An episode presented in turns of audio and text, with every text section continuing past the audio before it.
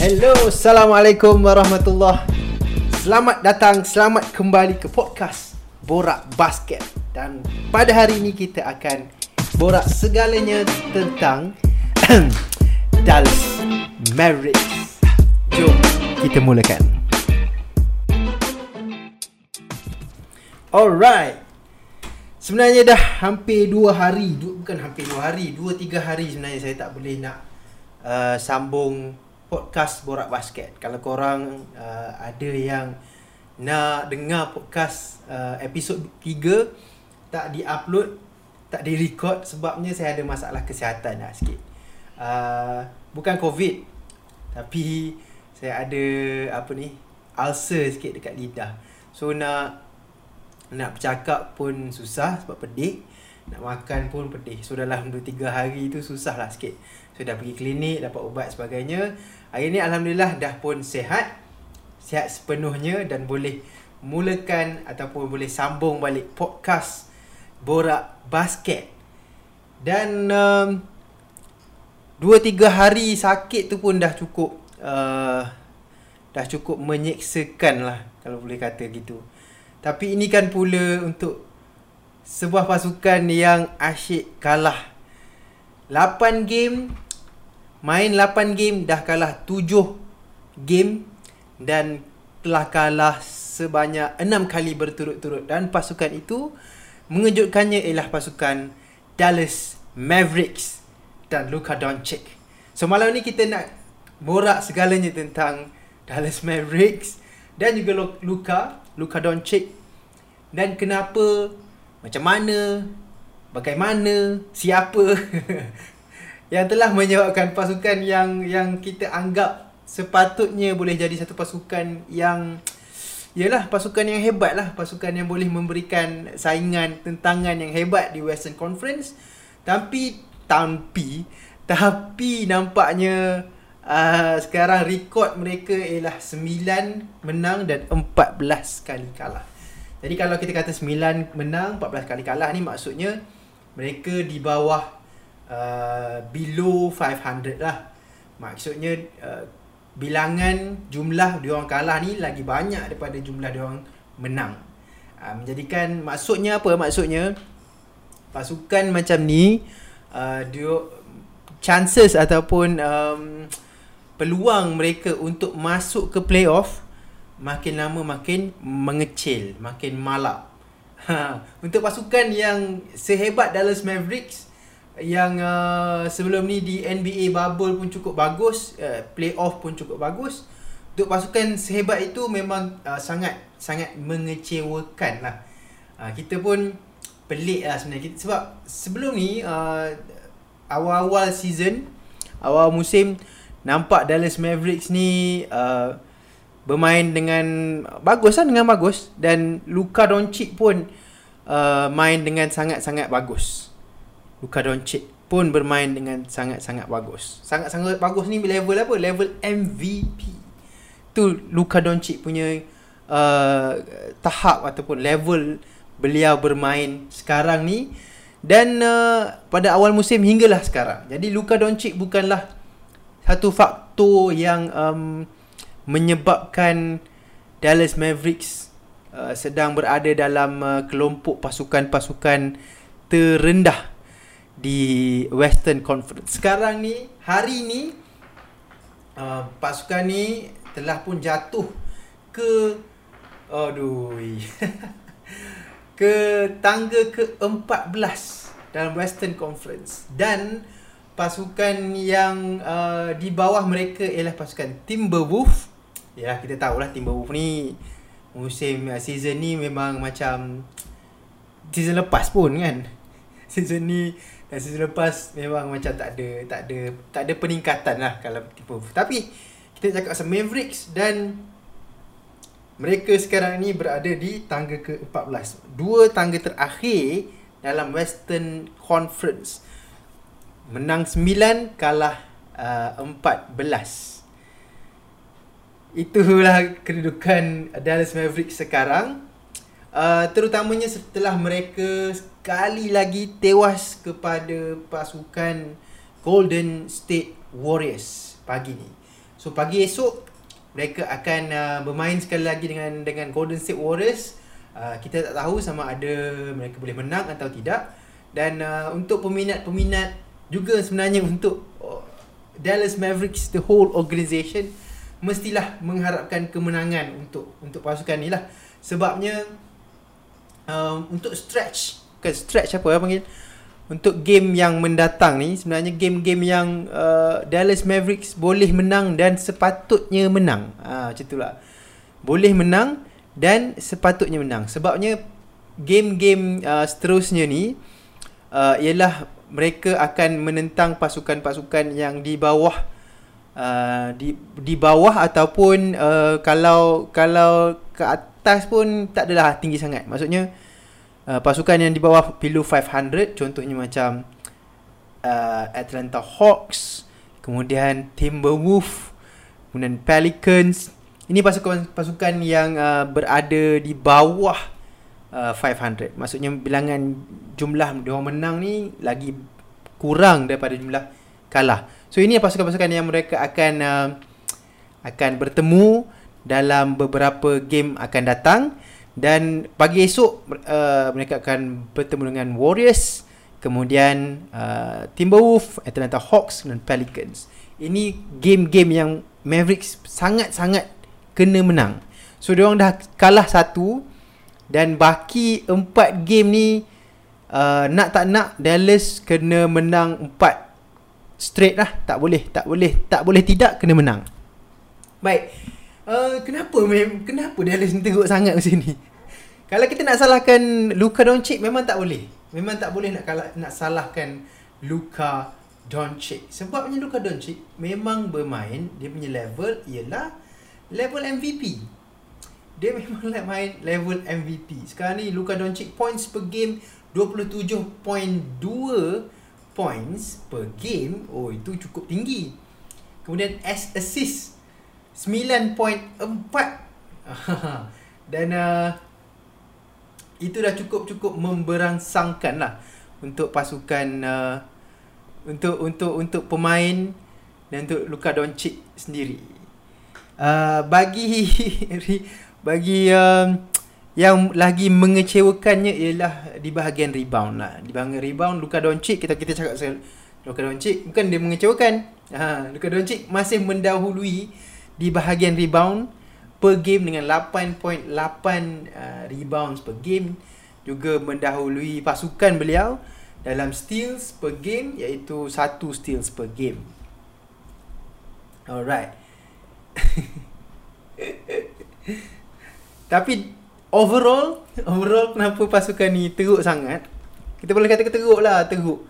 Sebab di tangga ke-14 ni uh, susah lah bukan bukannya tak bukannya impossible tapi perlukan begitu banyak effort untuk naik kembali sehinggalah ke uh, tangga ke-8 ataupun tangga ke-9 untuk uh, apa ni mencabar lah mencabar tempat uh, mencabar slot dalam NBA playoff. So panjang cerita apakah yang menyebabkan Dallas Mavericks ni sangat-sangat sangatlah uh, mengecewakan musim ni. Ada beberapa sebab. Yang paling jelasnya ialah apabila kita tengok game menentang uh, Golden State Warriors. Warriors turun dengan hanya 9 orang pemain. 9 orang pemain sahaja. Uh, Warriors tak ada James Wiseman disebabkan injury injury apa tak ingat lah. Kemudian injury Kevon Kevon Looney pun tak ada. Uh, dan juga injury kepada ataupun saw lah. Saw ni saw ni macam saw ni apa lah macam macam mengkak macam tu lah. Uh, kepada Eric Pascal. So uh, Dallas uh, Dallas pula. Golden State Warriors tak ada tiga pemain uh, dan mereka ketandusan kekurangan pemain-pemain yang tinggi. Kalau kita tengok tadi kalau kita tengok tadi uh, tak ada satu pun pemain untuk Golden State Warriors yang lebih tinggi daripada Luka Doncic yang bermain di posisi point guard. Uh, itulah yang yang mengecewakan apabila apa ni Maverick tetap juga kalah. Tetap juga uh, tak boleh nak challenge uh, Warriors yang yang memang uh, yalah tak ada tak ada big man, tak ada big man langsung. Uh, Mavericks pula ada segalanya, ada ada ada ada tim yang lengkap untuk untuk apa ni? Untuk mencabar Golden State Warriors dan akhirnya kalah dengan jurang mata yang begitu besar. So, apa masalahnya? Pertama sekali ialah pada option kedua bagi bagi Dallas Mavericks iaitu lah Kristaps Porzingis. Inilah masalah antara masalah yang besar yang sedang dihadapi oleh pasukan ni. Porzingis um, posisi beliau posisi beliau uh, untuk bukan untuk lah maksudnya posisi beliau sama ada beliau ni boleh ke tak jadi the second scoring option untuk Dallas Mavericks ni makin lama makin uh, dipertikaikan. Luka, uh, bukan luka apa Krista Porzingis memang dia memang beliau baru sahaja pulih daripada kecederaan kalau tak silap meniscus uh, sewaktu NBA playoff lepas dan beliau baru saja masuk kembali ke dalam line up uh, Mavericks. Tapi nampak gayanya uh, tahap efektif Kristaps Porzingis ni sangat-sangat mengecewakan dan um, yang paling mengecewakannya ialah apabila beliau ni tak tak menggunakan kelebihan yang ada iaitu dia beliau ni tinggi kan? Uh, Luka eh, Luka Doncic lagi. Kristaps Porzingis ni dia tinggi lah. Dia tinggi tapi dia tak nak dia tak nak bully pemain-pemain yang yalah yang rendah yang kecil pada dia di di post. Di di apa ni? Di bahagian dalam. So ni satu benda yang nampak macam uh, nampak macam uh, pelik lah apabila ada peluang untuk untuk skor dengan lebih senang. Tapi Kristaps Porzingis memilih untuk shoot 3 point. Lagi banyak daripada masuk ke dalam ataupun shoot mid range dan sebagainya lah. Dan post up dan sebagainya. Inilah kekecewaan paling besar sebab um, sebab Kristaps Porzingis dibawa masuk sememangnya untuk menjadi the, the, the, the, the star yang boleh menggalas uh, scoring punya bebanan untuk Luka Doncic. Tapi tapi semua maklum lah. Uh, setakat ni uh, kenyataan ini masih belum menjadi satu uh, reality buat uh, buat Dallas Mavericks. Itu yang pertama. Yang keduanya ialah di bahagian uh, rebound. Di bahagian rebound dan juga defense sebenarnya Dallas Mavericks pun mengecewakan sebab dia orang ni macam nak tak nak lah main. Dia nak tak nak lah main. Kalau tengok game sebelum ni game uh, uh, mas masa dia orang lawan dengan uh, Phoenix Suns kan? Masa dia orang lawan Phoenix Suns tu uh, kalau tak silap saya uh, itulah satu game yang nampak uh, yang yang yang apa ni nampak macam Dallas boleh menang dan dia orang kalah hanya kerana Devin Booker punya apa ni game winner 3 point shot tu je lah menyebabkan dia orang kalah tapi overall game tu Dallas bermain dengan dengan uh, cukup bagus. cukup cukup bagus. Dan kalau kalau kita tengok pada dia punya stats statistik rebound antara Dallas dengan uh, Phoenix Suns, yo uh, Dallas ada total rebound 42. Phoenix Suns pula 45. Di, nampak ya maksudnya uh, out rebounded tapi masih masih apa ni? uh, masih uh, di di dalam range yang sama 42 45 so okey lah 42 45 dan dengan cara ni kita dah nampak yang Dallas Mavericks bila dia orang ni uh, main bersungguh-sungguh sikit untuk dapat rebound barulah dia orang ada chance untuk menang. Uh, inilah masalah masalah pasukan Dallas Mavericks ni. Bila dia orang ni uh, sedikit sedikit malas nak nak apa ni nak nak nak ambil rebound tu nak mencuri rebound ke inilah yang menyebabkan dia ni memang out rebounded lah in fact dengan Golden State Warriors pun dia out rebounded Warriors yang tak ada tak ada center tu pun boleh di boleh kalahkan boleh kalahkan Mavericks untuk rebound. So di bahagian rebound uh, Mavericks kena lebih lebih lebih berusaha keras lah. In fact Luka Doncic pula yang yang yang uh, dapat paling banyak rebounds untuk Dallas. Itu yang kedua. Yang ketiga sekali ialah player-player lain lah. Player-player lain selain Luka Doncic. Senang cerita. Dallas Maverick ni ada seorang ada seorang player dan player tu nama Luka. Yang lain tu tak boleh nak harap sangat. Contohnya macam Josh Richardson and then uh, siapa uh, Tim Hardaway Jr. Walaupun Tim, Tim Hardaway Jr ni pelik lah. Dia kadang-kadang dia boleh score, kadang-kadang tak score. Macam game dengan Golden State Warriors tadi dia boleh score. Awal-awal tu dia score elok. First first quarter, second quarter elok. Tapi bila masuk third quarter semua dah macam semua dah jadi uh, kacau bilau dan bila mana Luka Doncic uh, start untuk apa ni berehat kejap berehat fourth quarter uh, fourth quarter team yang uh, team Dallas Mavericks tak boleh pun nak nak nak nak apa ni nak kecikkan gap Waktu tu pun Steph Curry, Draymond Green tak ada, tak masuk dalam dan nak tengah rehat. Itu pun mereka tak mampu untuk kecikkan gap antara antara dua pasukan ni dan akhirnya Draymond dan Steph pun dah tak perlu main lah. Sebab uh, reserve dah cukup cukup bagus lah untuk untuk apa ni? Untuk titik lah untuk titik Dallas Mavericks. So pemain-pemain lain memang kena step up. Memang kena step. Kita faham lah sebab dia orang ni banyak sangat injuries lah. Banyak injury satu Maxi Kleber tu pun baru masuk. Dia dia ada full team.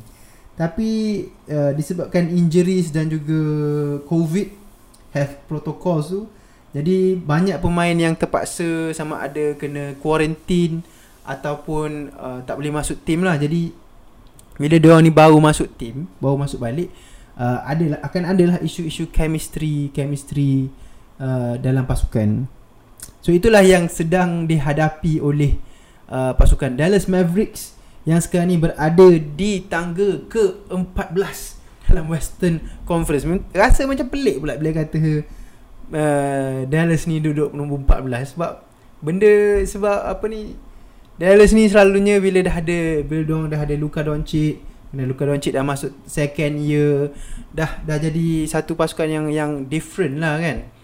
Tapi this year macam uh, semua ke, sem- dia macam Dallas ni macam terlalu mengharapkan lah, terlalu mengharapkan Luka untuk do something for every possession. Itulah yang yang apa Shaq dengan Charles Barkley pun uh, cakap kan uh, yang uh, every time offense je memang Luka kena pegang bola. Every time offense Luka pun akan ada terlibat sama. So macam Uh, benda-benda macam ni yang yang akhirnya boleh boleh menyebabkan satu pemain lain tak boleh nak tak tak tak bersedia dan tak tak apa ni bu, apa ni dia orang tak tak step up lah bila every time Luka je yang kena buat. Every time Luka Doncic je kena buat uh, dan pemain lain tak nak tak nak you know. Uh, betul-betul nak menang. So next game esok kalau podcast ni diupload uh, malam ini ataupun sebelum game kalaulah uh, Dallas Mavericks kalah sekali lagi kepada Golden State Warriors dan kalah besar macam ni sekali lagi memang kita boleh apa ni boleh expect yang um, banyak benda akan berubah lah untuk untuk Dallas. Terutamanya sama ada akan ada perubahan pada Kristaps Porzingis ataupun pada coach Uh, nak tak nak memang uh, sangat rugi untuk Dallas me- mensia-siakan Luka Doncic yang bermain di level yang macam ni level MVP dan beliau pun masih muda. Beliau masih muda. Tapi rugilah bila player star sehebat uh, genius macam Luka Doncic ni yang uh, uh, susahlah nak dapat pemain sebegini hebat tapi kita mensia-siakan potensi besar yang ada pada Luka Doncic uh, memang satu perkara yang mengecewakan lah kalau tak ada perubahan untuk pasukan Dallas Mavericks. So kalau uh, next game ada baki lagi uh, empat game yang diorang wajib menang. Uh, ni game-game yang diorang ni wajib Dallas Mavericks wajibul gunnah. Wajib menang lah. Next game contohnya dengan Warriors, Timberwolves. Timberwolves confirm kena menang. Dan Atlanta Hawks dengan Trey Young dia orang hari tu dia orang menang which is good. Uh, dia orang dah break dia orang punya 6 game losing streak dengan menang ke atas Atlanta Hawks. Good. Tapi next game dia kena buat benda yang sama. Kemudian dengan Pelicans pun dia orang wajib menang.